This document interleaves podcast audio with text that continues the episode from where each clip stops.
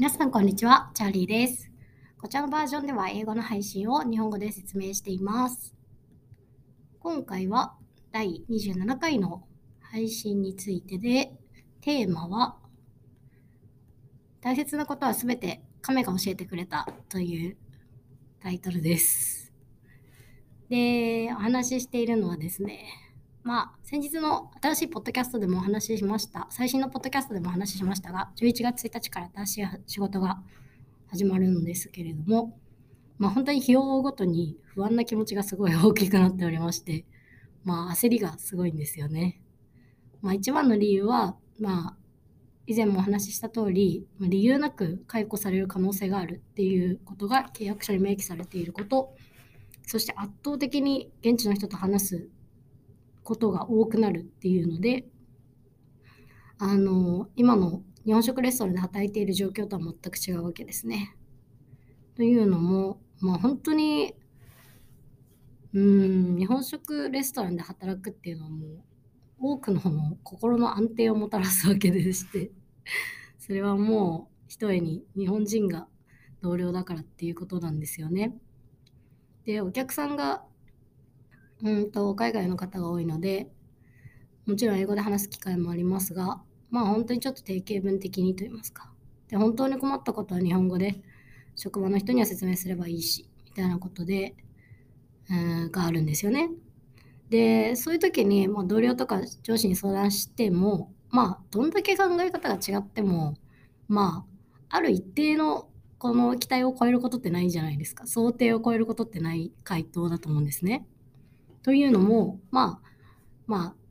いろんな人にいろんな正義があるわけで、まあ、その考え方どうかなみたいなふうに思ったことがあっても、まあまあ、あってもいいかなみたいな。まあ、そういう考え方もあってもいいかなみたいなことを思ってしまって受け入れてしまえば、まあ、少なくともクビには絶対にならないじゃないですか。っていう話をしてて、ただ、次の職場では確実に、まあ、言語の問題も文化の違いも、まあ、いろんなことを総合して、わからないことが何かがわからないっていう状況は100%起こると思っていて、で、まあ、現実的には本当に何が今現在起こったのかがわからない。で、何を叱られているのかがわからない。で、それが顔に出てしまうっていうのが絶対100%起こると思うんですね。で、もちろんベストを尽くすっていうのは決めていますが、まあ、すごく不安になってしまう毎日で。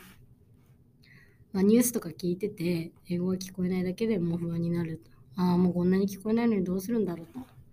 うん、心配心配みたいな状況なわけですよね。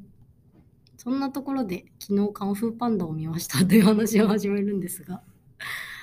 カンフーパンダ見たことありますか？じゃあ初めて見たんですけど、シリーズ1です。怠け者で臆病なパンダのポーさんの話で、彼はカンフーの達人になることに憧れていますと。で、物語はその怠け者のポーが思いかけず、カンフー、え、カンフー、あ、ドラゴンウォーリアーという、あの、戦士の選抜大会の候補者に選ばれてしまうと。で、平和の谷を襲う悪徳カンフー戦士から伝説の竜の巻物を守らなければならないというところから物語が始まる。めちゃくちゃ超王道、王道ヒーローものでめっちゃいいですよね。たまにはこういう痛快な、痛快、爽快なあの物語が見たくなるんですが、まあもちろんこの内容を語るつもりはないんですが、まあ、この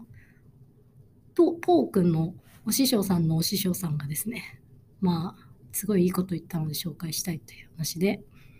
まあ、ポーさんの師匠さんがあのもうちょっともうポーのことを諦めたいなっていうタイミングがあって、まあ本当にまあ太ってるし、まあ、バトルセンスもないから、まあ、ちょっと彼には無理じゃないかと諦めかけた時にこのポーのお師匠さんは亀さんなんですけれども亀のおじいさんがあること言いましたと。歴史、えー、最初に言った「Yesterday is history」っていうのは文字通り昨日は歴史であり明日は謎であると。Tomorrow is a mystery でも Today is a gift 今日は贈り物なんだよ。今日という日は贈り物なんだよ。だからプレゼントというのだと。まあ、現在形ってプレゼント何ですか？プレゼントって言いますよね。プレゼント、プレゼントなんちゃらって言いますよね。で現在形みたいな意味なんですよ。で、これがね、もうかっこいいセリフだなと思って。で、まあ、いわゆる、何ですか？ダジャレですか？っていうか何ですか？韻を踏んでる感じですか？この Yesterday is history, tomorrow is a mystery, but today is a gift っていうなんかこのこのリズムの良さみたいなのがすごい心地いいっていうのと、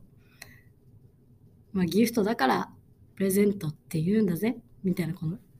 まいこと言っちゃっての世界観がもうめちゃくちゃいいなと思ってまして最後にだから今を信じて君自身を信じるしかないのだよみたいなニュアンスのことを言ってくれたんですね亀のじいちゃんが。うーと思って。うん、なんていい亀なんだと。うん、それ、それこそ私が必要だった言葉だよ。と思いましてですね、奮起して心に刻もうと思っておりますと。まあメッセージは私は、まあ明日を恐れてはいけないと。今を大切にしなさいと。今にいなさいと。っていうようなことだというふうに受け止めました。はい。っていう話をしております。というわけでですね、あの、残りの数日不安に襲われながら今、今日できることを精一杯頑張っていきたいと思います。長くなりました。では、引き続きこちらのポッドキャストをお楽しみください。チャーリーでした。バイバーイ。